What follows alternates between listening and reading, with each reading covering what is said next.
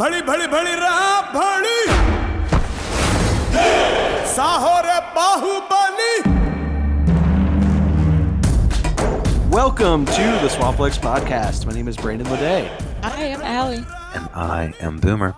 And we are three friends who meet over the internet to discuss movies we've been watching separately. And then we all talk about a movie we watched together. Uh, this time we're talking about two movies that we watched together, and they're both the size of two movies apiece.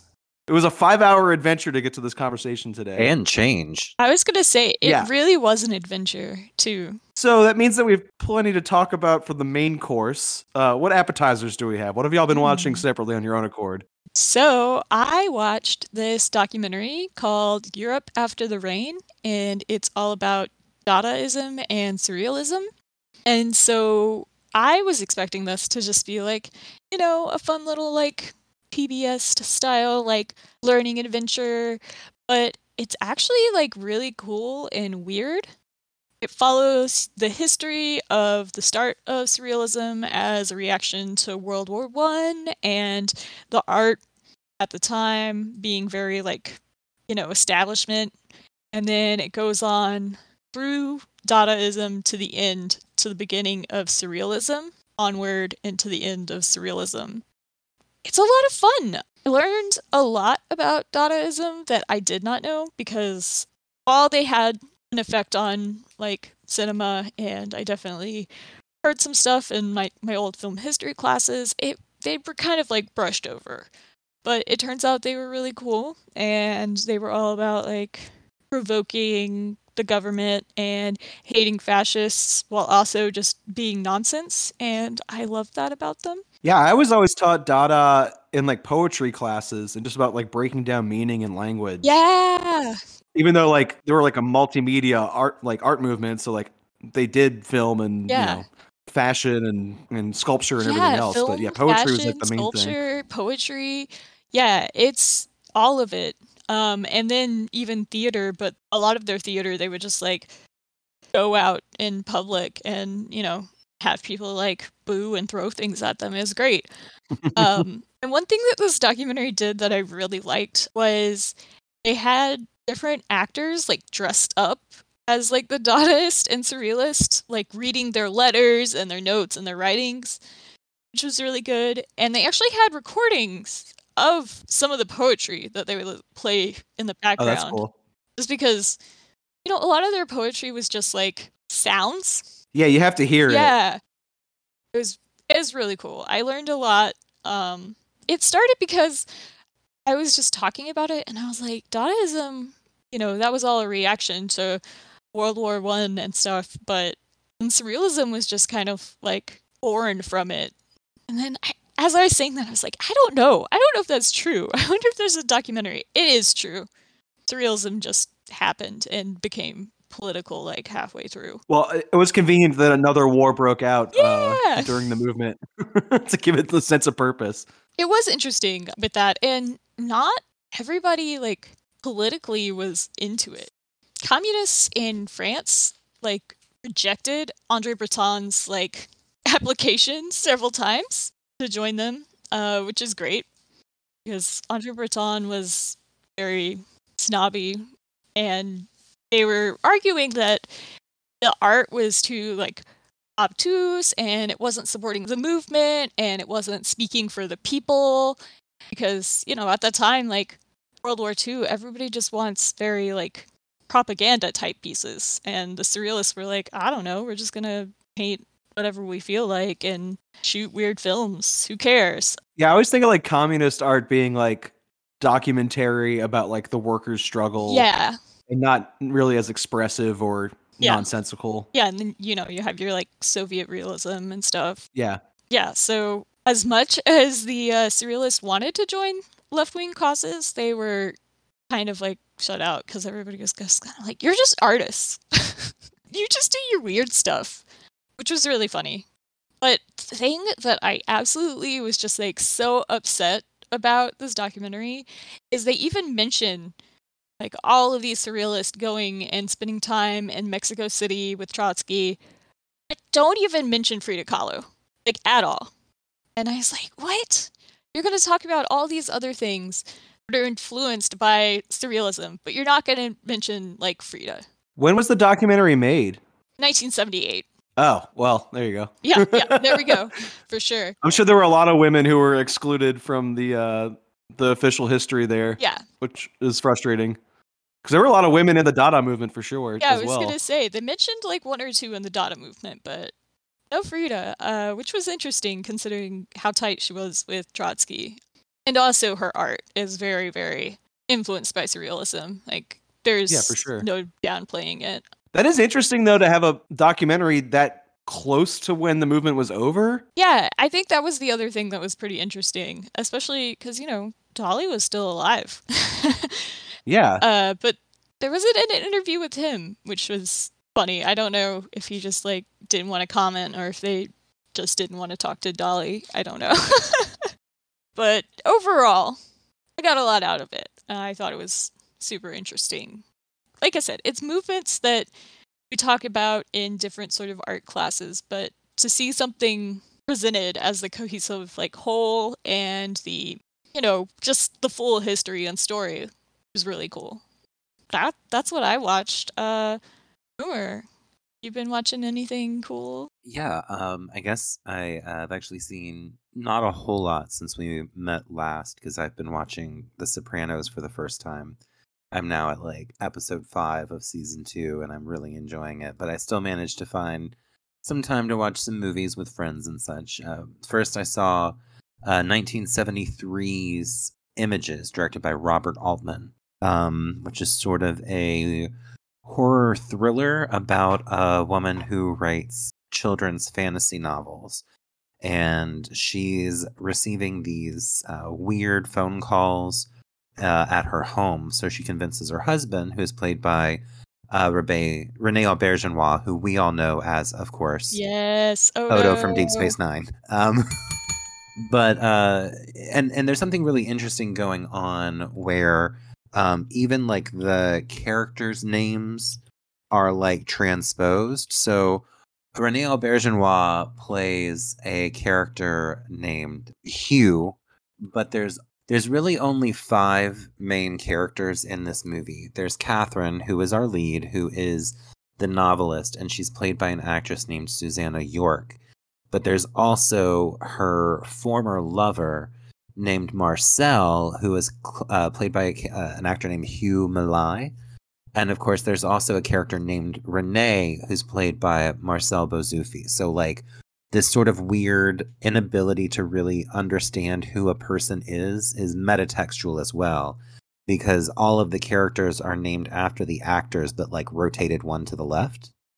So she keeps getting these weird phone calls. She's getting phone calls that you know uh, she'll be on the phone with one person that she knows and suddenly another voice will break through and it'll tell her oh you know your husband's actually at a motel with this other woman and you know if you call them at this number you'll actually know that for sure.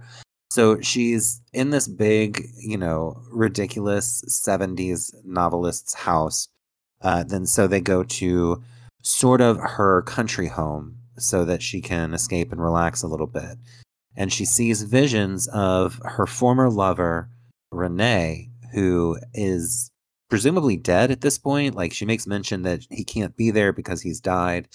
And it really, it's a movie that's very difficult to explain exactly what the narrative is because it's intentionally, uh, intentionally strange and intentionally deceptive. It's very like scream of consciousness, like scene to scene kind of flows into each other. Yes, it's very. Have you seen it before? Yeah, I was actually trying to remember just now what movie of the month I saw this after.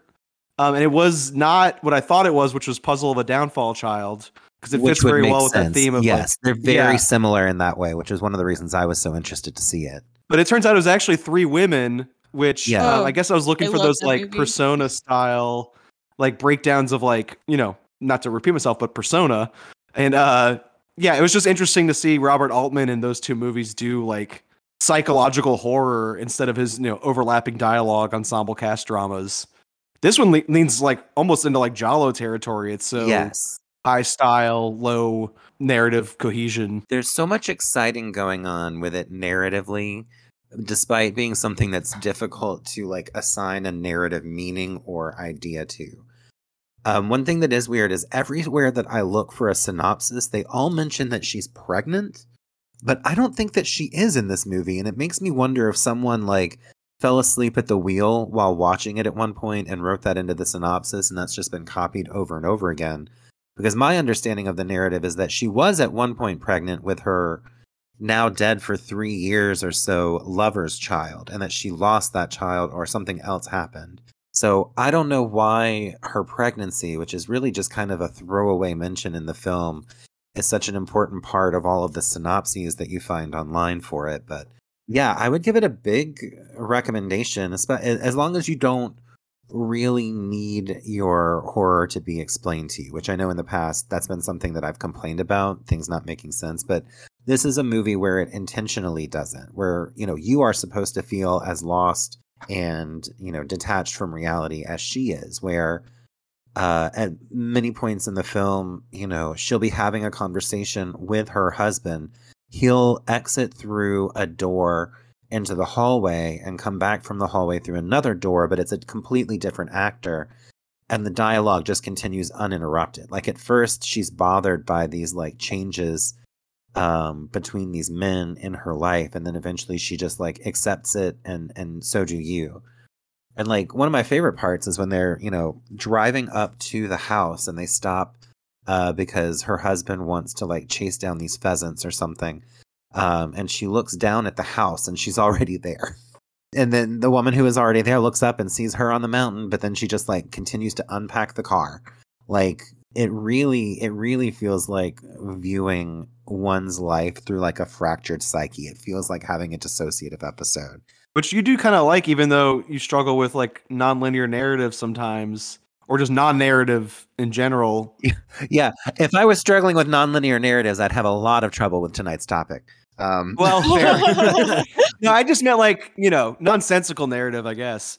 But when it comes to like driven mad by the patriarchy, like breakdown of the mind, I feel like that pulls you in more than most movies like that. Oh my god, you're right. I didn't even realize this is my favorite genre. Women on the verge of a nervous breakdown. That's like my favorite thing. Yes. I didn't even think about that. it was just appealed to me so much that, you know, most of those movies aren't made by Robert Altman, which I guess is probably what threw me off a little. This is a very non-Altman Altman movie, though. Yes, yes. Very briefly, I'll talk about The Murder of Sherlock Holmes, which is a TV movie, but it's actually the pilot for Murder She Wrote. You know, I talked a lot about watching Murder She Wrote, and of course, at the beginning of the year, we talked about Gaslight because the late great Angela Lansbury had just passed away, and I was working my way through all of uh, Murder She Wrote even before that happened. But the gray market copies that I own are all Italian. Um, and because the Murder of Sherlock Holmes, the pilot, was released as an independent telefilm in Italy, I had actually never seen this pilot until today. Um, because miraculously, I was at uh, Half Price Books on Friday and I walked up to the counter and they keep their sort of like high value items on this like big uh, shelf behind the counter where they're like sort of like impulse buys. But you know, if somebody brings in like a giant Gundam, you know, that's where it ends up. But also, they had the entire 12 season box set of Murder She Wrote. And I, I walked up to the counter. I was like, I'm sorry. I know you're going to have to get the ladder, but that Murder She Wrote box set has to come home with me today. I was like, it's coming home with me. I even texted Brandon about it. And like moments later, and you said, uh, Brandon, that you hadn't talked to me in a hundred years.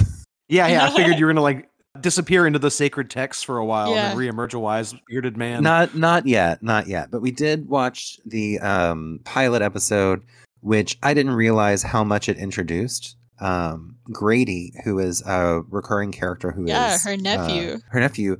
He's in the pilot, and I didn't even realize that he was the one who initially passed on her like first manuscript to a publisher Oh uh, and got that published. Grady. Yeah, Grady is Grady is delightful, and of course, as we all know, Grady does appear as a security officer in Star Trek: First Contact. And I was surprised that this pilot episode also starred the same actress who appeared in the Next Generation episode Yesterday's Enterprise as Captain Rachel Garrett of the Enterprise C, which of course was destroyed above Narendra 3, uh, defending a Klingon outpost from Romulans, um, in case you want to just keep ringing the bell over and over again. I'll give you one more. But the thing about it is, I, I was a little bit spoiled for this episode. The killer in this one does return like eight seasons later after being released from prison. So while I was watching it, the moment that person appeared on screen, I was like, oh, I, re- I know who the killer is already. And it was a little bit of a disappointment. Because, you know, it, it means that you don't get to have the fun of figuring it out Yeah. um, like you do. But it, it's not like Poker Face where it's designed for you to watch her put it together. Uh, but I still really, you know, I enjoyed it as an episode of Murder She Wrote. There's a really fun costume party that she attends during it. Um, she shows up at this house and she finds out that there's a costume party where uh, everyone is appearing as their favorite literary character. And of course, that one person is Edmond Dantes from um, Account of Monte Cristo, uh, is like a clue. But she's like, oh, I guess I'll just have to throw something together from what I've got. And she comes downstairs looking like Glinda. She's wearing this big pink dress with giant sleeves, and it's like got rhinestones everywhere. Just gotta put together what I've got. Yeah, and what's shocking is I thought that she was going to be Glinda, but she's like, I'm Cinderella's grandmother. But for there are also a lot of really fun costumes, and this is the the last thing I'll say about it. Uh, there's a Donald Duck, which is very funny. Um, there is a Disney's Snow White, which is very well very well done. For whatever reason, there's a, a very funny like Peter Pan woman, which I guess is a reference to how like on Broadway and in that famous like live action Peter Pan that was in every like school library in the 90s but was made in like the 70s they all have like you know 30 year old women playing peter pan for some reason so that was a very funny joke to me and there's a character who is humpty dumpty and he's wearing this big humpty dumpty outfit and then the next morning after the party is over he's still passed out in it and it's a very funny sight gag so um, if you have only ever watched La Senora in Giallo and never seen the pilot, it's out there. I give it a recommendation. And then I also saw at long last a movie from last year that I didn't get a chance to see uh, Crimes of the Future. oh, nice. Good stuff. So we've all seen it now, right? Yeah. Yeah. Okay, it's great. Yeah. It's very funny. Yeah, it's It very is. funny. You know, I'm glad that I watched it with a group of five or so people because we we all kept laughing. I think that it's one of those texts that if I were simply watching it on my own and didn't have other people with me to sort of help with the interpretation of what I was seeing, I might have read this as dead serious and not enjoyed it as much. Even with the lesbian mechanics like running around like Looney Tunes characters, Yeah. like just running amok in the background. Bresh and Router. Oh my god, you're right. I mean, I do love it. um, here's a thing about myself that I don't know if we've ever mentioned this on this podcast. I think that other than the Twilight Zone, my favorite television show of all time is Six Feet Under, and I watched it all the way through the first time without ever laughing once. I read it strictly as a drama, and then the second time I watched it, I was like, "Oh shit, this show is hilarious! It's actually really funny." Like, I knew that there were one-off jokes, you know, the there's the episode because every episode of Six Feet Under starts with like someone dying. There's the episode where Beth Grant of all people sees like a um, sex doll filled with helium floating away into the sky. So she thinks the rapture's happening. She hops out of her car and gets hit.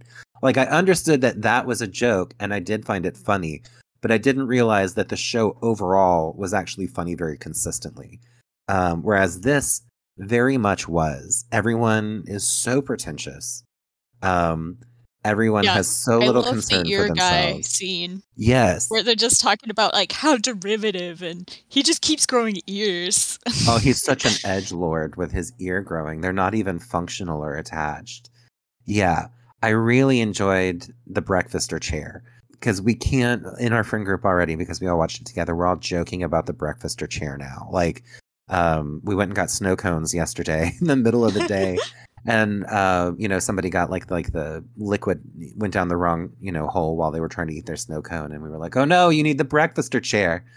Um, I guess you know sometimes we do this. Uh, uh, for those who are listening at home who don't know, this is a Cronenberg movie that came out last year, where Viggo Mortensen and Léa Seydoux are performance artists.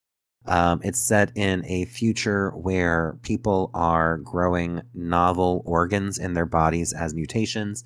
The government wants to stop this from happening uh, because as people grow new organs, even though it is quote unquote evolution, uh, the government wants to stop it because they consider people who allow themselves to change to no longer be quote unquote human. So part of their performance art is the removal of these novel organs in a live performance. And uh, there's a plot where there's a group of people who have uh, adapted themselves to be able to eat like technological waste, specifically plastic, and through some sort of weird Lamarckian genetics, they've managed to actually create a child from their group that uh, eats this plastic naturally without having to be uh, modified through the addition of new organs. And so they are attempting to use the public platform of these performance artists to have this child who was capable of eating plastic naturally and then was killed by his mother because she thought he was an abomination autopsy before a live audience so that it can cut through the government's sort of like very prescriptive ideology about what humanity can be and what the limits of, of change and evolution are. So the plastic consumption part is like the part I actually take seriously, and I'm sure there is Mhm. humor in there as well. It's it's been you know a year since I saw this in the theater, but like I think of the movie as being very bifurcated. Like the greatest hits of Cronenberg's past successes are kind of like goofed on, like a lot of nudging to the audience, like Yeah. you know remember remember the new flesh. Uh, now Yeah. it's that uh, surgery is the new sex is the replacement for that. Not car crashes, but surgery. And then the other half, the you know real conspiracy with the kid that this like art world performance art thing like stumbles upon really does freak me out because it makes you think about how much microplastic waste is already in your body and how you can do absolutely nothing about that and nothing about the slow accumulation of more as we get older. yeah. Like it's it's it's just already fucked. And uh I like that he still has like a way to freak you out, even though what he made his name on freaking you out with has basically become kitsch in the last few decades because it's so old and familiar now that it's basically can only be dealt with as a joke. But he still finds a way to like needle you and make you uncomfortable with the plastic stuff. Yeah. And and he's it's still squicky too. Like, yeah, you know, it's, there's so much squelching. there's so much that's what I said to him. We had a I had, you know, one of the people who watched it with us is not a horror movie fan and at one point he even like took his glasses off because he didn't want to see what was happening as clearly as it was happening on screen and afterwards we were talking was like yeah i'm sorry I'm, I, I don't think that was very pleasant for you because of all the squelching it's the squelching that really does it It's the squelching. I also really like that this one manages to like still be, you know, political as well. Like even though it is a joke when he's riffing on uh, very uh, very clearly one of the things that is being mocked is the Videodrome like VCR stomach where uh Viggo Mortensen's character goes to a guy who just puts in like a zipper there, like for the sake of the ease of their performance art. He's got like a rip zip or whatever they call it. Whereas this is a movie about how, you know, just this past week, the 10th state in the United States passed like a gender affirming care ban for trans youth. That, like, this is like a, a statement about how, like, the government will do anything to try and prevent people from exceeding the status quo or escaping the status quo through doing things with their body that makes them the truest version of themselves. Did you see uh Cronenberg commenting on that this week? No, I didn't. No, what did he say? like some interview magazine asked him about like his thoughts on like the modern trans movement which i mean is very apt because like most critics i follow who are like you know tweeting about his work on a daily basis are like trans people in their 20s and he said something like i can't comment on this from experience but i have been observing it and to me it's an artist giving their all to their art uh, which was like I don't know, just a great quote. And I saw it, you know, being retweeted and turned into like fan art and like all, uh, just like kind of regurgitated a bunch this past week. Wonderful. Yeah, I was gonna Yeah. say, as if he would have like a negative opinion. Like if he did, I would worry he has like a brain worm. Yeah. I was gonna say that I think it's interesting because not only is it like the government regulating people's bodies in this movie, it's also anything to keep people from just being able to like deal with the messed up things that are going on in the world, even if it's just a natural adaptation to them. Yes. Like people have to stay underfoot. That's part of being people. You can't have your body go and change and deal with this stuff. yeah. You know, even if your body as an organism is evolving to deal with the way that like uh, human technology has like destroyed the ecology of our Mhm. planet you can't be allowed to do that you can't y- y- how dare you try and get your face out from under the boot you know Yeah. how dare you and also i really wanted to note this nobody does grime like cronenberg everything looks so Oh, yeah. gross and disgusting. Everything looks like, you know, it hasn't been cleaned in forever and there's just gunk on the walls and it's so unrelenting. You know, there's never a moment where they go to like a hospital room and it's actually really clean and sterile and you get a moment to breathe. It's just constant muck and grime and slime and snot and crumbling infrastructure. And I love it. I want to throw out one more thought about this movie is that it had a really unlikely sister film last year, and I always thought about them in tandem. But uh, Peter Strickland's last movie um, called Flux Gourmet was also kind of like a greatest hits of like everything he's made so far. And it was also this like alternate timeline reality where like performance artists were like the rock stars of the planet. And um the main journalist that's like profiling these these like performance artists who uh, are in the culinary arts. They turn like the process of making food into harsh noise and drone music. Um, and he has severe indigestion and uh, needs to be like kind of burped and coddled like a baby until he figures out what's wrong with his body. he needs a breakfaster. Yeah, he really needed that chair. Uh, but yeah, those two movies were like incredibly similar to each other. Uh, and if you have any affinity for Peter Strickland, the same way that I feel like most film nerds are have an affinity for David Cronenberg, uh, you definitely should watch Flux Gourmet as well. That they go so well hand in hand together. Nice. I love it. Well, what have you been watching, Brandon? Well, I also started an HBO series this week, but I started watching Sex and the City for the first time. Uh, Oh, my condolences. Also, about five episodes in the second season, and I'm loving it. It's a great show. Oh, okay. Turns out being in your 30s makes that show make so much more sense uh, than it did, you know, all the times I've ignored it up until now. Um, but also, you know, we're talking about an Asian film today, and I've been watching a lot of Asian movies. Uh, so I guess I'll bring all those up all at the same time. I'm going to break a little taboo and talk about the Oscars just a couple weeks after the Oscars concluded. Uh, I've noticed a couple benefits to Everything Everywhere All at Once winning all those awards. Mainly, Michelle Yeoh has a great uh, sub collection on the Criterion Channel right now that's um, kind of celebrating her Hong Kong action cinema work um, as an action star. But also, Crouching Tiger, Hidden Dragon was re released to theaters, and I went to go see that on the big screen for the first time. Oh, nice. Do y'all love that movie? I, I really like it, but I've never like fully gone into loving it. But I've also only ever seen it on VHS until now. When it first came out, I absolutely loved it. And I probably have not watched that movie in like 10 or 11 years, but I still remember loving it, you know, the next few times I watched it. Because I've definitely seen it so many times. But I have like a big fondness for like kung fu martial arts cinema. I do too.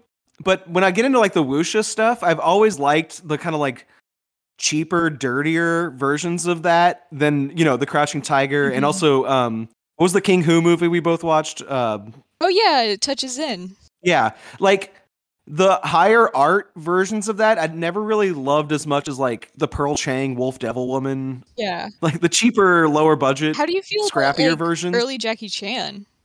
I love that stuff. Like the Hong Yeah, Kong yeah. action cinema stuff is so fun. Yeah, I love that stuff as well. Like I I think I don't really discriminate. Crouching Tiger's a little buttoned up and like classy and not like uh you know as like populist and like crowd pleasing as the Jackie Chan stuff which is goofing around as much as it's being like hard hitting and, and exciting you know Yeah. but I will say watching those wuxia fantasy fights on a bigger canvas really made me appreciate like the visual beauty of the Ang Lee film more than I ever have. And like just them f- like flying from tree top to tree top or rooftop to rooftop and you know twirling uh, in the middle of a sword fight to fight more guys on the second floor. Yeah just really beautiful choreography and wire work. The story i i can't say ever really lands for me th- that much. Like i've never been enveloped in like the will they won't they with Chow Yun Fat and Michelle Yeoh or the other will they won't they with the younger warriors that are kind of under their tutelage um, or the honor of you know, finding a new home for this 400 year old sword. I don't know. I, I don't really have a lot of patience for that. The way that like the faster martial arts cinema lands with me. Like the John Woo movie we watched, Hard Boiled, um, for movie of the month. Like that is a perfect action film. Yeah. Oh, it's so good. But uh, I don't know. I, I really just appreciate that, like, as easy as it is to dismiss the Oscars as something that doesn't matter, it's cool that, you know, as a marketing tool, it can get something like this back in the theater over 20 years later. Or, you know, get Michelle Yeoh's, like, victory lap on the Criterion channel. And even when Crouching Tiger had its day, uh, it was nominated for like nine Oscars and won, I think, Yeah. about half of those it also made it easier for other martial arts movies to get international distribution. Uh, one of the directors that benefited from that was Zhang Yimou, who um, directed Hero and House of Flying Daggers, which I remember watching both of those at the suburban multiplex, you know, when they came out. And at the same time that Crouching Tiger was playing again in theaters at the, on the other side of the river, I went to go see his new movie, which is called Full River Red. It's not a wuxia film the way that Hero and House of Flying Daggers are. It's it starts as a who done it and then turns into this like political espionage like shell game where you're trying to figure out who is double triple crossing who. It's set, I believe, in the 12th century. There's this diplomat who's traveling between these two warring dynasties who is murdered and uh, the prime minister in charge of the like military camp where the diplomat was murdered is basically like okay we need to find out who killed them but also this person has like a letter that was supposed to be delivered to me and if it gets out then i will be implicated as a traitor to my dynasty that i'm serving so he assigns these two makeshift detectives to both find the letter and find the murderer before dawn um, which unfortunately means that most of the movie is shot in day for night kind of like this like digital Mhm. blue haze which Which again, we'll be talking about a lot today. true true I, I didn't particularly love looking at that for two full hours. Like, if uh, if if our main subject today was six hours of uh, day for night digital blue filter, I might have gotten a little bored with it. Luckily, Full River Red, even though it doesn't have a lot of martial arts fighting, it's more like well timed, vicious assassinations more than it is like close quarters fist fights at this military camp. It is very zippy. The mystery of who is at fault for this crime is uh, very fun and twisty in a way where you, you get taken aback by who's in on it a few times.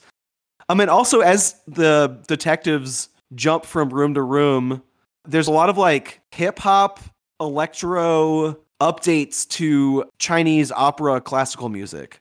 Oh, that's cool. And it sounds so weird. And it comes in these like short bursts as they're, you know, marching from suspect to suspect. And it kind of like jolts you awake. We're like, whoa, I've never heard anything like this before.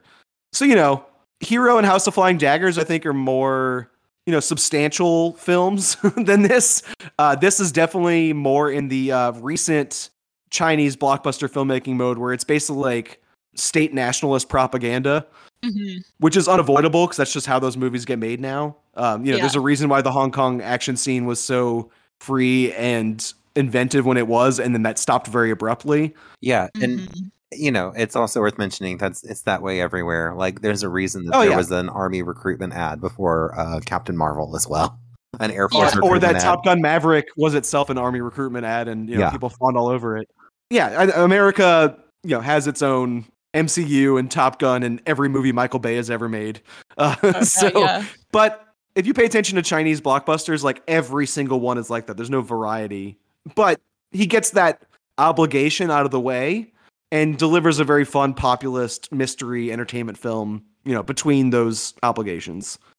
It's not a perfect film, but I, I appreciated that it got, you know, international distribution. I feel like he's still riding that post Crouching Tiger notoriety because I'm sure there are plenty of other filmmakers making blockbusters in China that never reach here, but he is a household name because of that like wuxia bump after that particular year of Oscar stuff. So it's a very useful marketing tool that continues to resonate with what movies we get access to see in the first place. Mhm. And I have one more. I, I watched another South Indian action film, which is obviously relevant to our subject today. But I, I really like that genre there right now. I feel like the way that Hong Kong action cinema in the 80s and 90s was like the best action cinema being made at that time. You can definitely make that claim for India right now, and particularly the Telugu and Tamil industries in South India are really delivering the most extravagant, over the top, populist, widely entertaining action movies being made. Uh, I watched a throwaway one that played in theaters for like a week or two and then showed up on Netflix within the month uh, called Thunivu, which played, I, th- I believe, in like January, and I just caught up with it. It is a bank heist movie in which uh, we watch this like group gather around this map and plan out this elaborate heist. They get in the bank, they start taking it over and uh, taking hostages, and then that heist is taken as a heist by the action hero of the film, who um, holds the bank heist hostage and then reveals that he has secret knowledge that the money they were stealing was already being stolen by the real thieves of the world, who are uh, the bankers themselves, who are like screwing over the people who invest in the bank. And so it's a heist within a heist within a heist. And he uses this Uh. opportunity to reveal the banker's crimes to all of the people watching from home on social media. this sounds great. Yeah, it's really fun. It kind of devolves into like almost like a big short style financial lecture in like the last hour, but uh it's also just like, you know, a bunch of bullets being fired at, you know, people you hate and then the bankers get kind of like shamed on national TV uh in a fun way. Uh the main star of the movie, Ajith Kumar, um I believe is a huge star. This was something like his I don't know, 60th or 70th film. Um, and he has been an action star in South India for a long time. I don't know whether I've ever seen him in a movie before, but like all of these films, he is sort of portrayed as the most epic, unstoppable, noble badass who ever walked the planet Earth. Uh, which calls back to what I love about American action cinema from the 80s. Uh, you know, the stuff like Commando with Schwarzenegger. It's the same kind of thing. He's like a god among men. And then also, obviously, ties into what we're talking about for our main topic today. If you want a smaller dose of that stuff in a more modern setting, Thunivu is a fun bank heist thriller that, you know, points its bullets at the right target. I wouldn't normally because uh, I, I don't think that what we're going to talk about should be made smaller or more modern. I love what it is. But you did have me at Bank Heist, so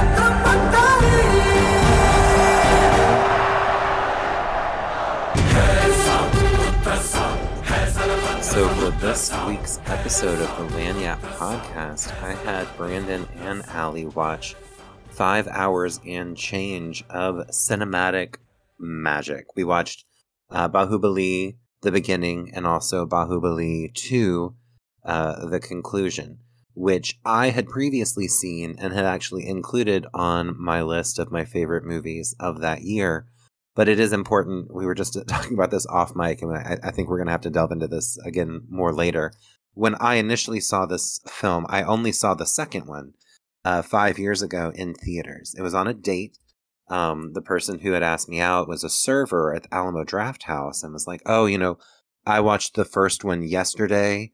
I can just fill you in on what the plot of that was. And when something doesn't make sense in the second one, I'll just tell you what's going on. But if you've ever been to an Alamo Drafthouse, the servers aren't really getting to watch the movies, and especially a movie that's like not in English and you have to be reading the subtitles. So I did sort of have a misunderstanding about what this film was about uh, for the past five years. I still love it. I think I love it more than I did the last time and I, I definitely want to get into it. So, for our listeners, this is a two part story that is, it actually is two parts. You know, we open with a very uh, mosaic style mythological story about a baby being found in a river and then being raised as part of one group, only to eventually discover that um, they come from somewhere else. And the somewhere else in this case is the city of Magijmadi, uh, which is sort of a utopia at least in theory. And this child grows up to be um, Mahendra Baahubali, but is raised under the name Shivu or Shiva, depending on um, which translation you watch. Um, he makes his way up this waterfall,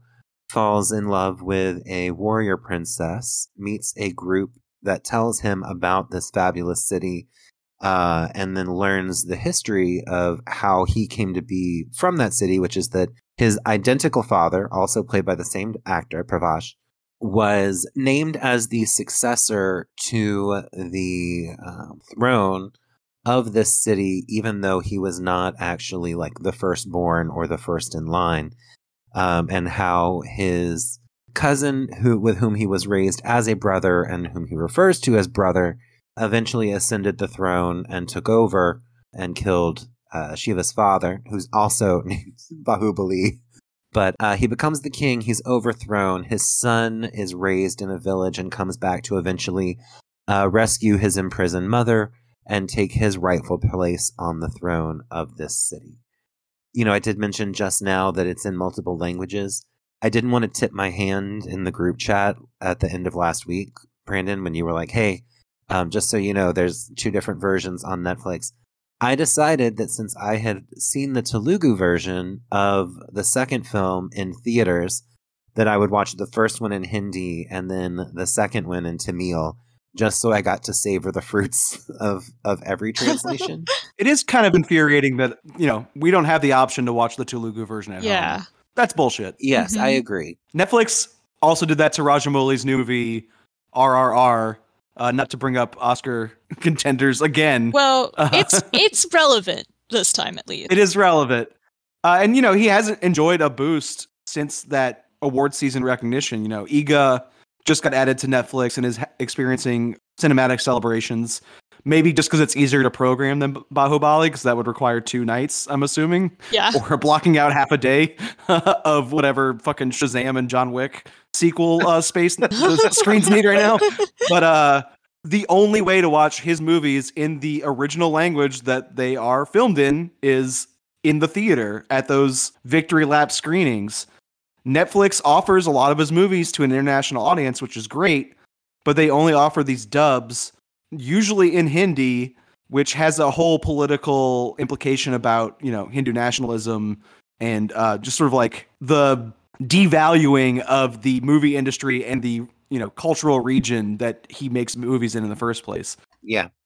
It sucks. It does. No, it I, really I, does. I agree. You know, and uh, when I was watching the second one, because I was watching it in Tamil, there's okay. So I have seen interviews with Pravash where he speaks in English, and I find the dubbing of Junior Baahubali the second more distracting in Tamil than in Hindi. Where when you're watching it, and maybe y'all didn't know, I don't know if y'all noticed this or if you felt the same way. It's almost like they're using a different voiceover actor to dub Shiva than to dub his father. Like his voice sounds deeper, and it doesn't sound like Pravash's voice at all. I thought it was an acting choice. I don't know. I, Yeah, I thought it was just an like acting choice as distinguishing- well. Maybe but- so. Maybe I'm Maybe. misreading it, but I was like, I. It's it's interesting that in the Hindi version, whoever was doing, if it is an acting choice, they did not do that same acting choice when doing the Hindi voiceover. I will say, like, just in general, the different translations things as they're offered to you throws me off every time I want to watch an Indian movie, even in the theater. I remember seeing one a couple years ago. There was like this romance that was filmed in Tamil and Hindi at the same time. And the two versions had two different composers uh, for their musical sequences. So the music was entirely different for both films. And it's like, well, how the fuck am I supposed to know which one to watch as an American audience? Like, you know, if I was Indian, I would watch the one that, you know, was probably programmed for my region because there would be cultural references that would make it more relevant to my, you know, life and understanding. But uh, as an American, I'm like, I don't know what to do with that. I just tossed a coin pretty much. I did also go back and watch certain sequences in both uh, whenever I was rewatching Baahubali to the conclusion. In a lot of ways, there's just some of it is just very different or very slightly different names. The spelling of the city, uh, it's Mahishmati and Magishmati, and another one. you know, whether he's called Sivu um, or Shiva differs between translations. The interesting thing is that one of the parts that I rewatched is the song that Devasena and her attendants sing when they're doing sort of like the prayer. Oh yeah, yeah. It's the sequence where in the musical, you know, he's everything that she does to to the Krishna, idol then happens to yes, Yeah, you yeah. know, where they dash him with the water, you know, the anointing water, and then of course, like a bird flies up and you know flicks drops of water into Baahubali's face. One of the mo- more classical arrangements as far as the music goes. Yeah. Like, Yeah, when you picture like an Indian movie, that song fits the mold more than most of the songs in the actual film do. I think. Yeah, uh, true. Although my actual favorite i- is even more so. It's the one where they're on the boat. Oh, That's Yeah. my favorite. yeah, but the arrangement of the song actually has like kind of modern pop music production. Yeah. That has ended up on so many playlists in my life since I saw this movie five years ago. That song has been played at every birthday party. Um, but just to backtrack a little to the one that is a prayer to Krishna, the lyrics are translated very differently between the Hindi and the Tamil versions, where in the Hindi version, it's much clearer that she's telling a story about, you know, Baahubali, who she still believes at this point to be like a simpleton based upon the way that he was presented to her and the way that he has behaved. Um, so I did think that that was interesting. But from what I could tell, you know, I didn't have time to watch um, both movies in both available versions. But you didn't have 10 hours? No, I didn't, unfortunately. Um, I had I had to watch I had to watch 16 hours of The Sopranos in the past two weeks. Um, there are differences, like, and I I wasn't sure if I would find any going back and forth, but I did find some. But when it comes to the actual dialogue, there doesn't really seem to be that much difference, and it seems to be like the sort of things that you often see whenever you read two different translations of the same text, where they're essentially the same, but there's certain poetic differences that are a little bit illuminating, but not, you know, nothing that I really found exciting enough to like make a note of to bring up, you know, in our discussion other than to talk about it just generally. Well, also they're they're visual spectacles, like first and foremost. Yeah. So as long as they're not, you know, removing scenes or changing action, they're not going to like get rid of the underlying meaning of, of the bigger picture, I guess. That's true. The one thing that I did find a little bit distracting is, you know, that scene with the musical that is the prayer to Krishna. Right before that is the scene where uh, they're trying to. Devasena has picked up that there's something not quite right about this, you know, simple shepherd that's living amongst them.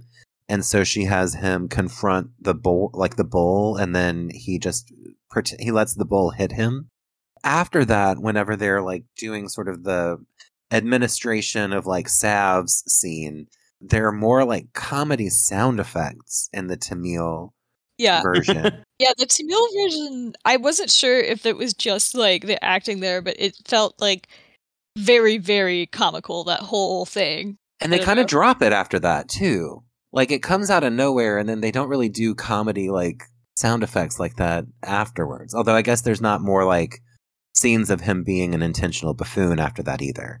To me, that sounds like a difference in sensibilities of Bollywood versus Tollywood and Kollywood, which are the South Indian markets, um, and you know, separate film industries. Even Yeah. the the ones made in South India have more like broad slapstick. The violence kind of verges into tastelessness a lot, and you know, there's also like some really off-putting, you know, colorism among like the caste system. I definitely politics. want to Uh, talk about that. yeah. Uh, Yeah. there's also a lot of like sexual assault stuff in the South Indian stuff that doesn't really make it into the more polished Bollywood movies. But in that volatility and in that like kind of broader populist filmmaking, I actually find the South Indian markets more fun because they surprise you. Not not always in a good way, but they feel like more like anything could happen at any time. Uh, so it will like veer into like slapstick comedy in one scene, and then the most brutal like child murder violence you've ever seen on the big screen in the next.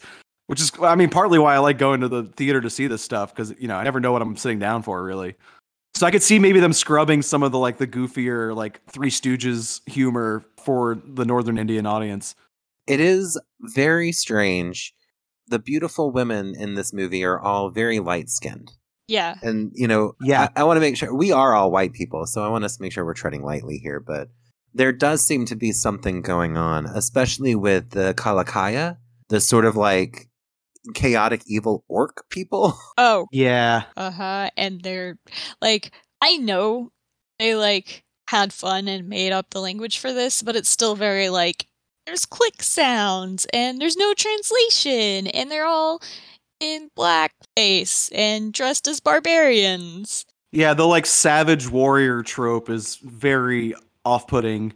And you know, a complicated political issue that we are not qualified to really delve into, but the more the more you watch these movies, the more often that comes up.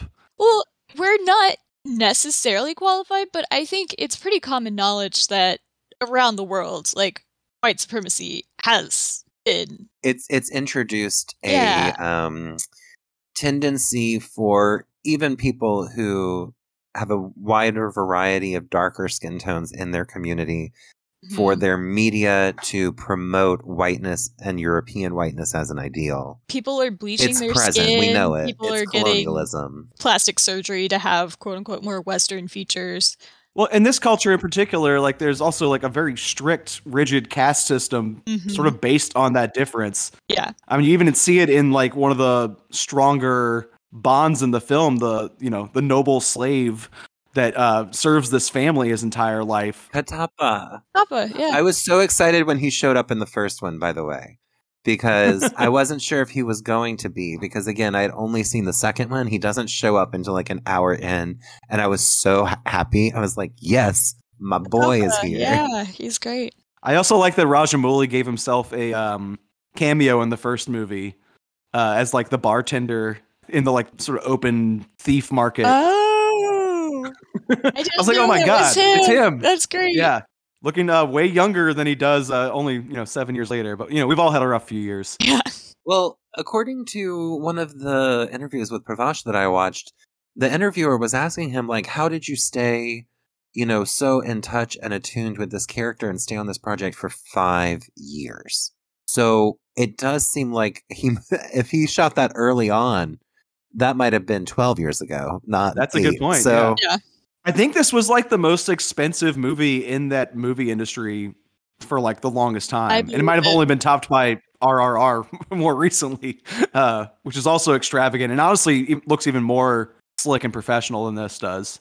Because there's a lot of like choppy edits from scene to scene where it kind of there's a few rough transitions, you know. yeah, I like them. They Yeah. they they lend everything an air of we're just having fun. Yeah. But yes, they are present. It's true. And you know, on the same point, I really like the sort of surreal cut and paste CGI quality to it as well.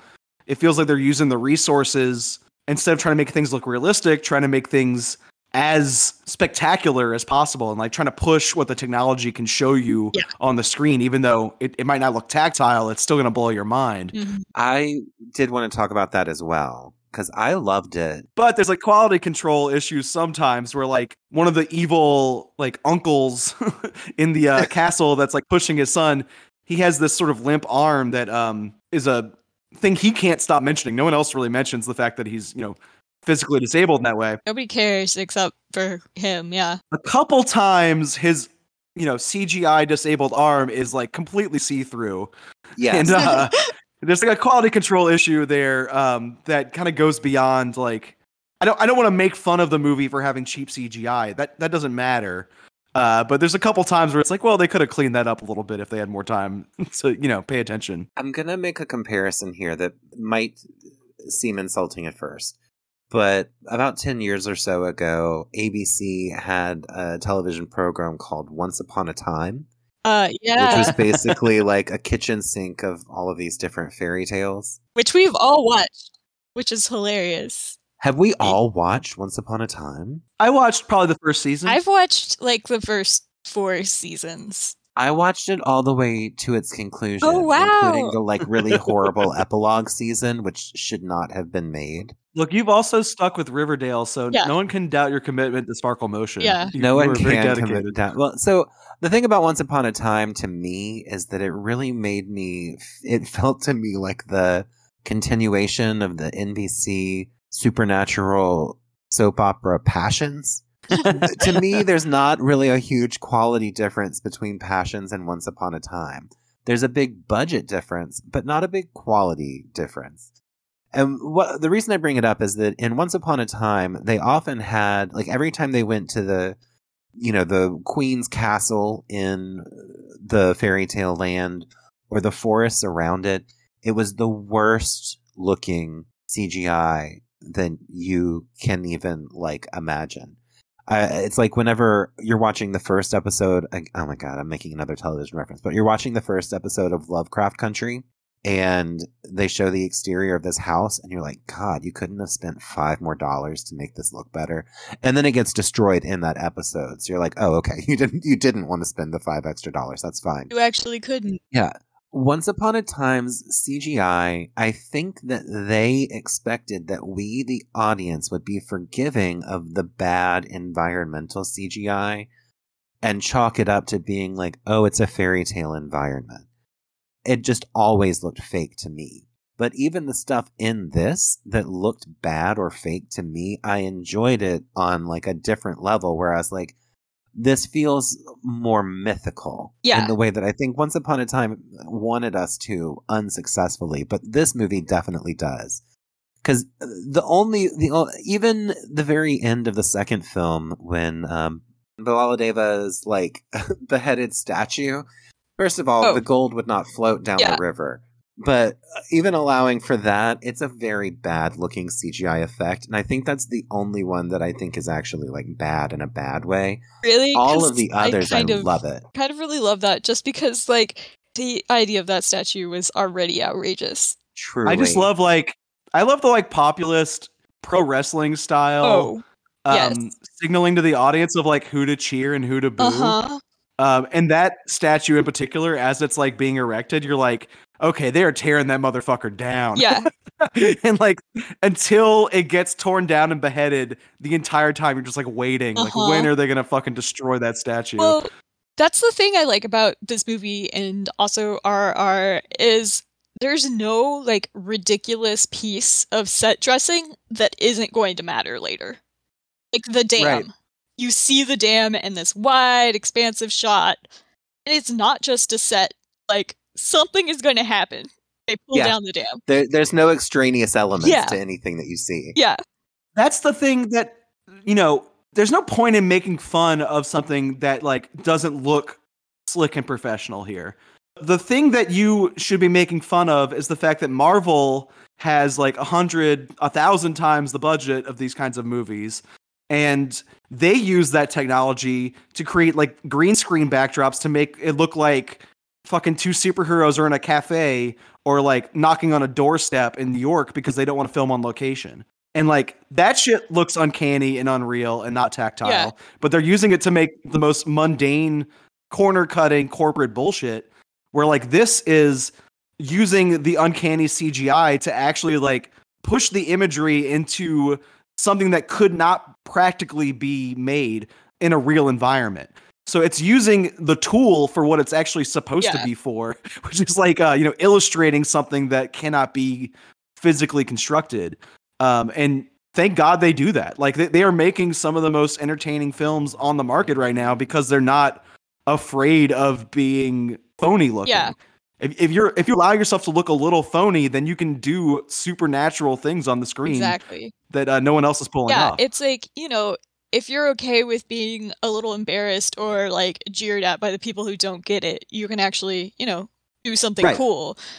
But the thing I was going to say also in reference to the Marvel thing is a lot of the newer Mar- Marvel movies because of how they treat their people who working on special effects Uh-huh. look like this to me. they look like this and they're like not achieving anything nearly as entertaining. Yeah. I will say I'm kind of like being protective and like saying that it shouldn't be mocked for like humor, but I, I did laugh both times before this and before RRR where they have the warning that says, you know, Oh don't God. worry, the animals are CGI. I have that in my notes as well. I wasn't worried.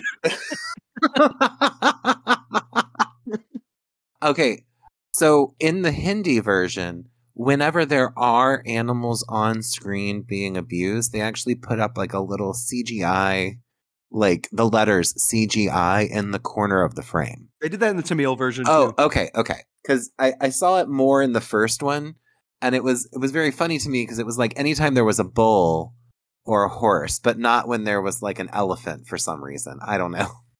You know, I've seen that too. Um, I can't think of a specific example. Maybe in 2.0, where like if characters smoke on screen, they'll show like a a, a smoking health hazard warning. Oh wow. What a is little chyron at what the is bottom. 2.0? What do you mean by that?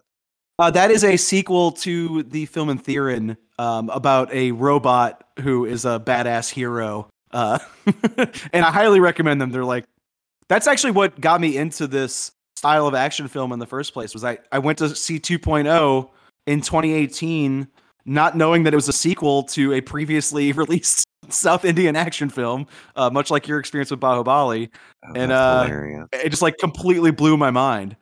Yeah, and I've, I've ever since like I try to go see as many of these on the big screen as I can because like in that environment, there's really nothing else like it. I do think there is a uh, even more direct corollary we could draw here to a Disney product that's not Marvel or Once Upon a Time, which is that recently uh, Disney had an uncanny CGI remake of The Lion King, uh, which this movie is also an uncanny CGI remake of The Lion King. It is the exact same story, uh, but stretched across two films. Okay, I was gonna say it feels very Shakespearean. And that what's funny is I have a, Sure. I also have a third thing that it reminds me of, which is is just mythology in general. Yeah, it's an amalgamation of like a lot of myths. Sure, When I saw this the first time, I thought that this was like an adaptation of an actual myth from this region of the world. I don't know, like I'll admit my ignorance to like I've read Roger Zelazny's Lord of Light, but I haven't read the Bhagavad Gita. Like I don't actually mm-hmm. really understand and I won't pretend to understand that I have a thorough knowledge of the mythology of this region or the multiple mythologies, I should say. But like, you know, uh, to me, this felt very much like a Ten Commandments or a Ben Hur. Yeah, there's some big Ben Hur energy. Well, when you look at Rajamouli's like influences, which you can see now because he submitted uh, a ballot for the Sight and Sound poll to the BFI on that last round that was highly publicized at the start of this year. His favorite movies are stuff like Gladiator. hmm He likes Mel Gibson epics a lot. He loves Forrest Gump. Uh, he's a he's a populist I was filmmaker. gonna say he's just your regular But- dude. Also listed among his 10 favorite movies of all time is The Lion King. And Beautiful. Maybe it wasn't a conscious decision to remake that story, but the overlap between the Disney version of that myth, you know, which was a myth before Shakespeare touched it himself, hmm is pretty clear. Yes. So the down to the point where the murderous uncle he has to dethrone has a scar over his, left eye. Yeah, it's uh, great. he achieved in battle while killing his father. Okay, so uh, so that you're talking about Bhallaladeva. He has the scar, but sort of the physical deformity of Uncle Scar is present on um, His father. Bijjaladeva. Okay, it's not a one to one corollary, but Yeah, okay, all right, not, all right, but- okay. all the pieces are there. I mean, come yeah. on. I also think, you know, the interesting thing that I found is you can't escape a Peter Jackson Lord of the Rings influence here. I would rather watch this three times in a row than ever watch a Lord of the Rings movie ever There's again. so many Two Towers things going on here. I was thinking about that too, where I was just like, why am I so bored with like nine hour epics that require all this like background and lore, and then you finally get to the big climactic battle? Like, I, I usually find this stuff so tiring. Uh, but this works for me in a way that those movies do not. Well, because this is a great I respect movie. that, but they're Yeah. they're comforting to me. The Lord of the Rings movies, that's my comfort food because I'm a big Tolkien nerd. But this movie is, yeah, it's more entertaining and I loved both of them. I had a blast. Even with the, like, the love stories, you know, they were sexist, but they were very adorable. To the point where I was like, oh, I wish I could hate this, but It's also very cute that he's painting on her to Oh, the scene where they are fighting and he uses his weapon to strip her and then feminize her uh, to show her how beautiful she could be. Yeah, exactly. I wish I could hate this, but I'm also like, you your flirting was too cute. I will say it worked for can't. me more in the earlier timeline where um, they're fighting, flirting, but they're doing so by killing the faceless baddies. They're invading the palace, and uh, one of his flirtation methods is he shoots three arrows past her skull, and uh, they get so close to her that they rattle her earrings like little bells. I was like, okay, that's kind of hot. Right? That one worked for me. Yeah. The earlier timeline romance is slightly less sexist than, you know, the I agree. current timeline one. I'm, I'm gonna throw a potentially hot take out here right now. Do you need the first movie at all? I'm not saying it's not entertaining, but like the second one is way better. And like I feel like you instantly get the story, or at least most of it, without the two and a half hours of build up from the first one. Okay, so as someone who's uniquely qualified to answer this question, I will say the second one is less confusing once you have seen the first one. Okay. Because that is that is what establishes that there are two separate times. Yeah, there's two separate timelines and you would not know. Yeah, it, it's not until uh, so you are sort of getting this like so first and foremost, I think that you really do need the understanding from the first one of why Baahubali Senior is so beloved by the people.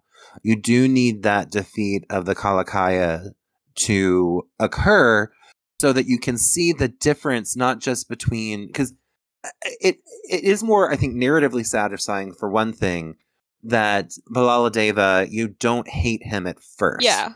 Because that is also like you know that's one of the things that i was going to mention about mythology is like the old testament is like lousy with stories about secession and inheritances Mhm. like that's like that it's the old testament it's all over it you know there's the who gets the inheritance the outsider raised as a foster sibling who is Mhm. treated as the better inheritor of this power because of their uh, greater devotion to the people. I do think that, like that Kalakeya battle scene where we see that Bhallaladeva is perfectly willing to sacrifice civilian hostages to his reach his mover. goals. He also does the pro wrestling heel thing where like he cheats to win, Yes. which is really easy to boo. It is. Yes. And he does it again, you know, when he steals the throne through political machinations through the mother in the second film. He cheats to win. And then in another pro wrestling heel move, he beats his opponent when his opponent's already been knocked down by another warrior. Uh, yes. So yeah, I I do think that the extent to which Bhallaladeva was willfully manipulating his mother regarding Devasena is up to interpretation because you Huh. know he did fall in love with her portrait. But he also only saw her portrait because he's been like following his brother's exploits. yeah, I, I agree with that take. Well, but at the same time, No, because his mother, because uh, Shivagami was showing him tons and tons of portraits. Yeah. But I think that so I did when I was watching this, I knew that we were going to be talking about professional wrestling at some point. you have to. Oh yeah, I was gonna say there is a specific moment in the second movie when Baahubali comes down on his uncle. I was, I, I was just like, oh, that's wrestling. Yeah, like- Brandon's cheering. Yeah, from the top rope, you know, leaps with like a flying elbow. Yeah, the elbow. but also like in a more direct way like since this movie has come out i don't know who on the production team at wwe is paying attention but if you watch broadcasts uh, especially at pay-per-views um, when wrestlers enter the sc- enter the ring you know they have the usual fanfare with the you know entrance music and the background video Yeah. but on the screen at home you also see these like cgi godlike statues of these like figurine versions of the wrestlers that like only appear on TV at home and they're practically the exact same recreations of events from the first film that appear at the start of the second. So like at, at the start of Baahubali the conclusion, they show scenes from Baahubali the beginning as these like CGI statues. it's really cool too. That's Yeah. like they're like porcelain and they actually have like cracking in the glazing. Yeah. which that's one of the places where the CGI is not super realistic, but it is really cool with like the artistic interpretation that's going on. Mhm. It looks great, and uh, it looks so great that WWE just like wholesale ripped it off, from what I can tell. I mean, and good for them. yeah. Where did you see wrestling in this, Boomer? Well, just in like the constant like slamming together of hot shirtless male bodies. Yeah. Like there's Fuck just yeah. they're just everywhere. The thing about Bollywood, Tollywood, like Indian cinema, is it's like Hollywood but worse. So like everyone's attractive, but it's like cranked up to eleven in Indian cinema. It's just every new person that's introduced, you're like, did you have to find another super attractive person? I guess you did. Constantly. There are various normal po- pe- looking people in a lot of the crowd scenes. Yeah. but like not you know not any time that you're supposed to be really able to focus on anyone's face anytime you're supposed to be able to see faces everyone is super hot Yeah. everybody is dressed like they're wrestlers there's lots of harem pants i knew that we were going to be talking about wwe at some point It's all in the crowd work. Like, Yeah. if someone's gonna betray someone, the audience knows before it happens, hmm and you like boo them or like say no, don't do it, like as it's happening. You love to hate them. And there's Yeah, there's signaling. and that kind of like cheering and like audience participation is actually like part of the theatrical environment like where people will cheer and like jump up in their seats and like it's a more audience participatory art form than like what we're used to in american theaters where like that would be considered disruptive. You're supposed to be cheering and it, the movie kind of leaves room for you to boo and holler Which I uh, love. as these things are playing out. To kind of like circle back to the question of like is this first movie necessary though uh, the things like i said that you will miss if you only watch the second one that maybe aren't clear after watching them back to back the characterization of shivagami in the first one is really important i think because if you just watch the second one all you see is the way that she is like led to her downfall by her husband yeah. Whereas you don't get to understand why anyone would respect her wisdom or the way that she ruled so wisely for so long before that. Yeah. Because all of her characterization in the second one is that, you know, she takes offense to what Devasena responds to her marriage proposal for Bhallaladeva with, and it it it like hardens her heart against Devasena forever. Yeah, which they So- also do though in the second one. Get this song about Baahubali and how he's such a badass, but how much he loves his mom. Which such a good moment, just like this montage of him being like tough and rugged, but you know, the words are like, Oh, he can crush mountains, but look at him, like respect his mother. it's just yeah, like he loves this is the mother. best best moment. i mean it, in a lot of ways that is the bigger betrayal of the second movie Yeah. like Oh, by his, far. his uncle and yeah his uncle and cousin have already proven themselves like disingenuous in the like the fight for the crown Yeah. the betrayal of the mother is like the bigger surprise and like he has good reason to do it and that's like the downfall of everything. Hmm Well, yeah, it's that she betrays him first by, you know, not really understanding that he, you know, she has she has taught him to honor two different things and he is honoring the greater one, but in doing so it disrespects her and she's been, you know, queen mother for so long and her word has been treated as law, which she has to like explicitly establish that in the first one at the very sort of like chronological beginning of this story. That's something that we are explicitly told that she has to prove with blood that her word is law so that she can rule this because you know nobody wants her a woman in charge initially.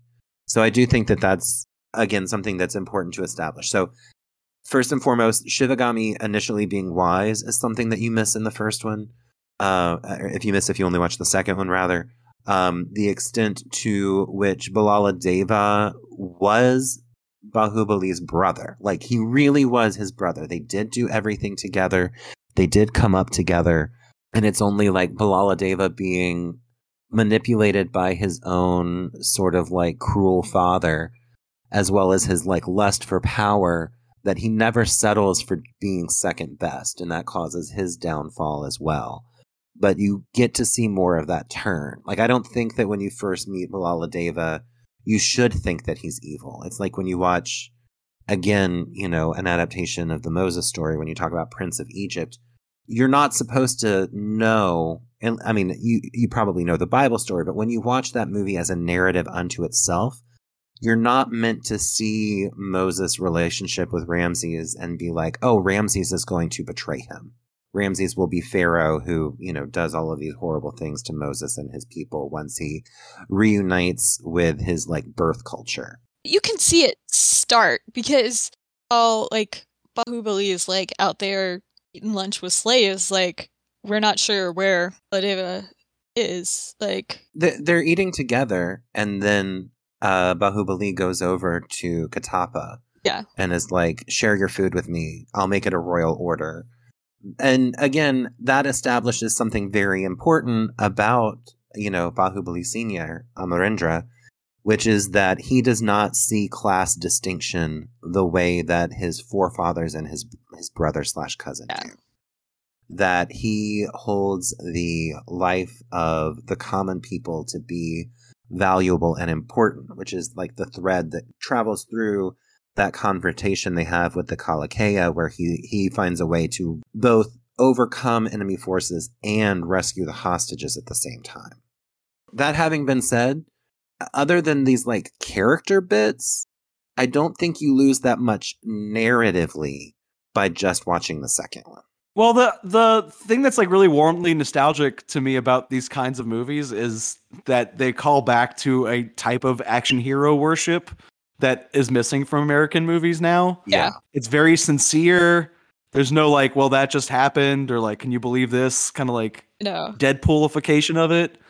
Um, and it's about like how the hero is the most noble, powerful man to ever walk the I was gonna planet. say, and he just poses like constantly in this cool as hell way with the wind like blowing his hair. yeah. It's like every Oh, other there's always scene, a wind machine on hand, yeah. every other scene he's just posing, and I am living for it. And in the more modern versions of these movies, that happens even without the mythical context. It's like, you know, I, I just watched this one called Pathaan recently, where uh, Shah Rukh Khan has his arms tethered to two different helicopters while he's on the top of a speeding Oh train, and he brings his biceps together to smash the helicopters together. Beautiful. And then uh, it'll cut to him with like aviator glasses on, and his hair is blowing in the wind in the same way. Uh, you know, it really is pulling from this like older tradition of action movie. And what I like about the two halves of this one is that you get two of the like most powerful, noble badasses to ever walk the earth, and they're practically the same person.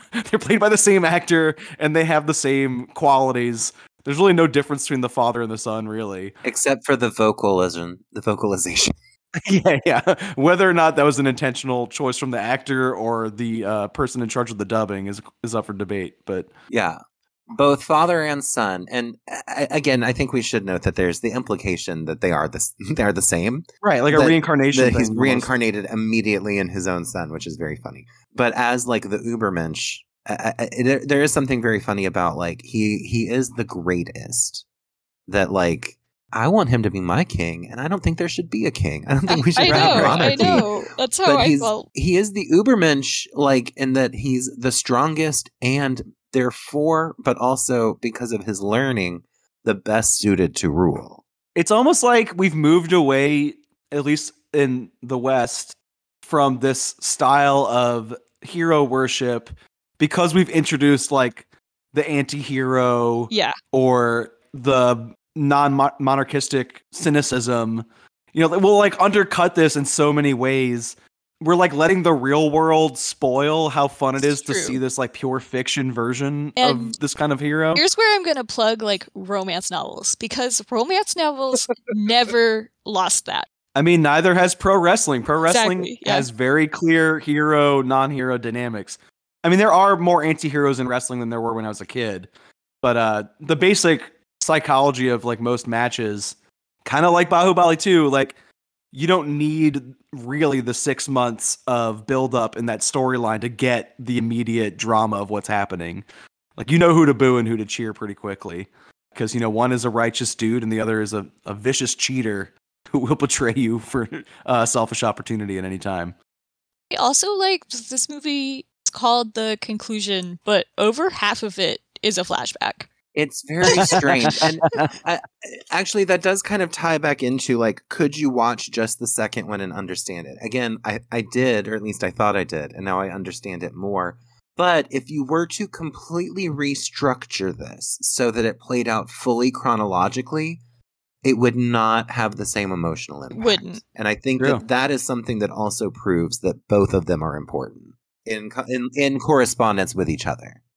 The second one is the better film, but you you kind of do need to go on that like grueling Lord of the Rings journey to get to the the emotional payoff. Well, I also think you need like the childhood stuff too. Like if you're gonna be immersed in this like mythical world, it's cool to start from he was a little kid, even still in his reincarnated form, he is a good son and scales mountains and you know all of that. Like think it's still fun to watch that transformation, and you know so many epics from this part of the world are like watch this guy grow up nobly and then basically you know by the end of these epics like essentially a god that also goes back to that whole mythology part of it. And Yeah. again, like I said, I do want to like tread lightly because I don't want to insult anyone by saying like, "Oh, this reminds me of like myths that we have in the West."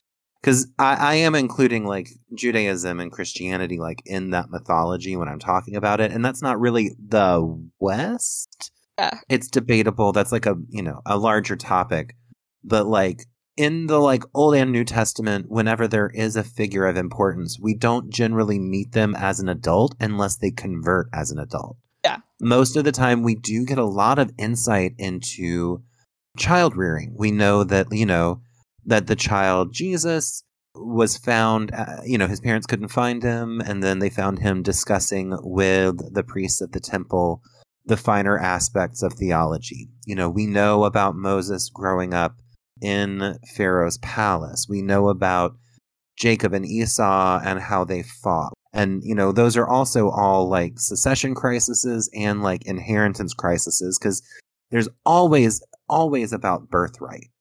But I also think that, like, one of the reasons I was connected to mythology was that this also, especially the second one, he has to go through all of these feats, which are very Herculean in their own way, including like diverting rivers is something that he actually does in this. well i think it's important to note that like if you look at the ancient myths different themes occur throughout you know the ancient world but are pretty like there's a lot of similar themes and there's a lot of trade back and forth and they influenced each other True.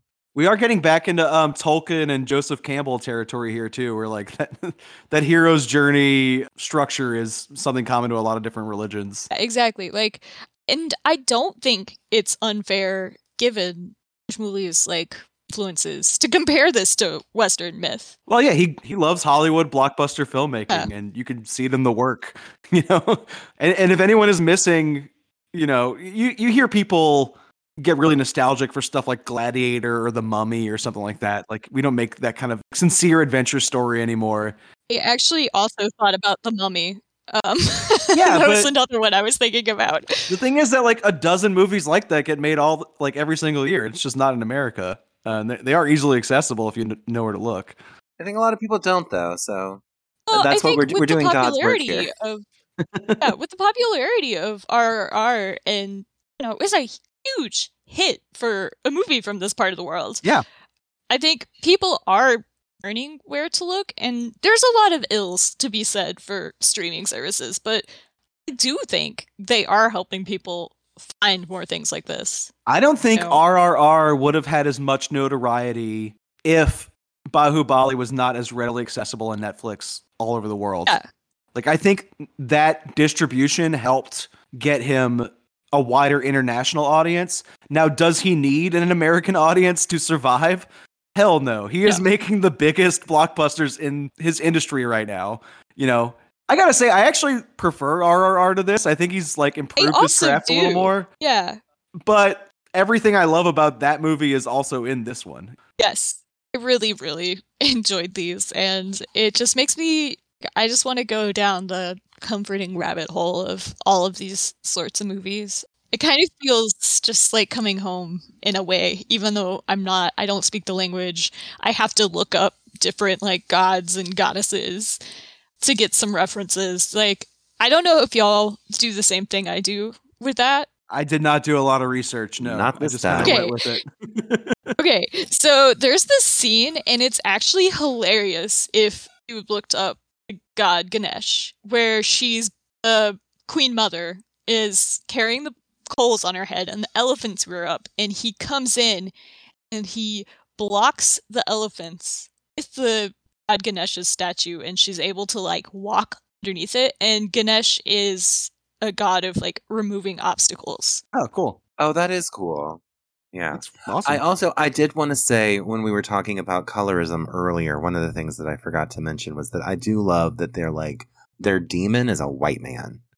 like when they when when she's bringing those coals to burn the effigy, which of course gets the callback at the end. Um, other Devasena is like bringing the coals to light the funeral pyre to burn Bhallaladeva alive, you know, that's a it it kind of looks like Bhallaladeva and it kind of looks like his father as well, but it's also like that is a Caucasian demon that they are burning an Yeah. effigy of. like it's it's Uh, really clear. You really need to see RRR. Yeah, that's one of the things that like makes that movie so fun is like there the, the Yes. same cast issues and like colorism issues do persist in that film, but there is a common enemy in the white colonialist British, you know, empire that uh is very easy to cheer their destruction in the same like pro wrestling kind of way. And it, what's really funny is I had seen the Naatu Naatu clip without any context. I didn't know what it was because, like, months ago, I was once again telling my friends about how much I loved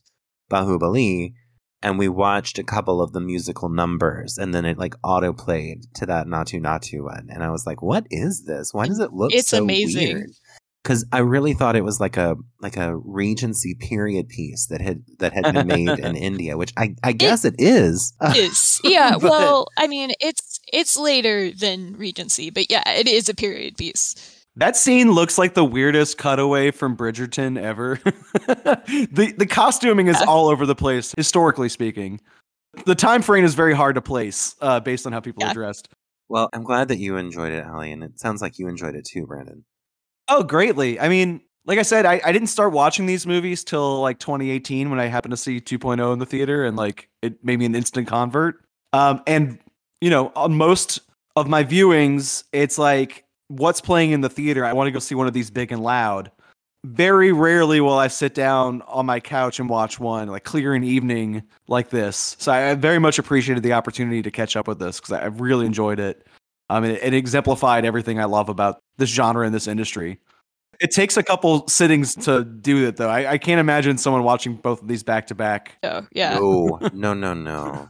you need like a breather because yes they are long but they are so much Yeah, you would be numb by the end. it's almost overstimulating how much is going on you just have to like take a day Well, next week on the show, we're going to experience a little bit of whiplash. We're doing very understated, slow, subtle movies. Um, we're doing a slow cinema episode where we're going to talk about stuff like Jeanne Dielman. And uh, James found this movie called Sleep Has Her House, which is practically an art installation and not even a feature film. So um, I hope you like the over the top, extravagant, crowd pleasing populism of Baahubali because we're about to pull way, way back and g- get into a lot of static shots that last eight or nine minutes on end where nothing happens on camera. you guys watch uh Tango by uh Béla Tarr? considered it, but it was like seven and a half hours. Uh, so we bailed on that. so long Yeah, So that was definitely up for discussion. And once we saw the runtime, we bailed. so maybe another episode some other time.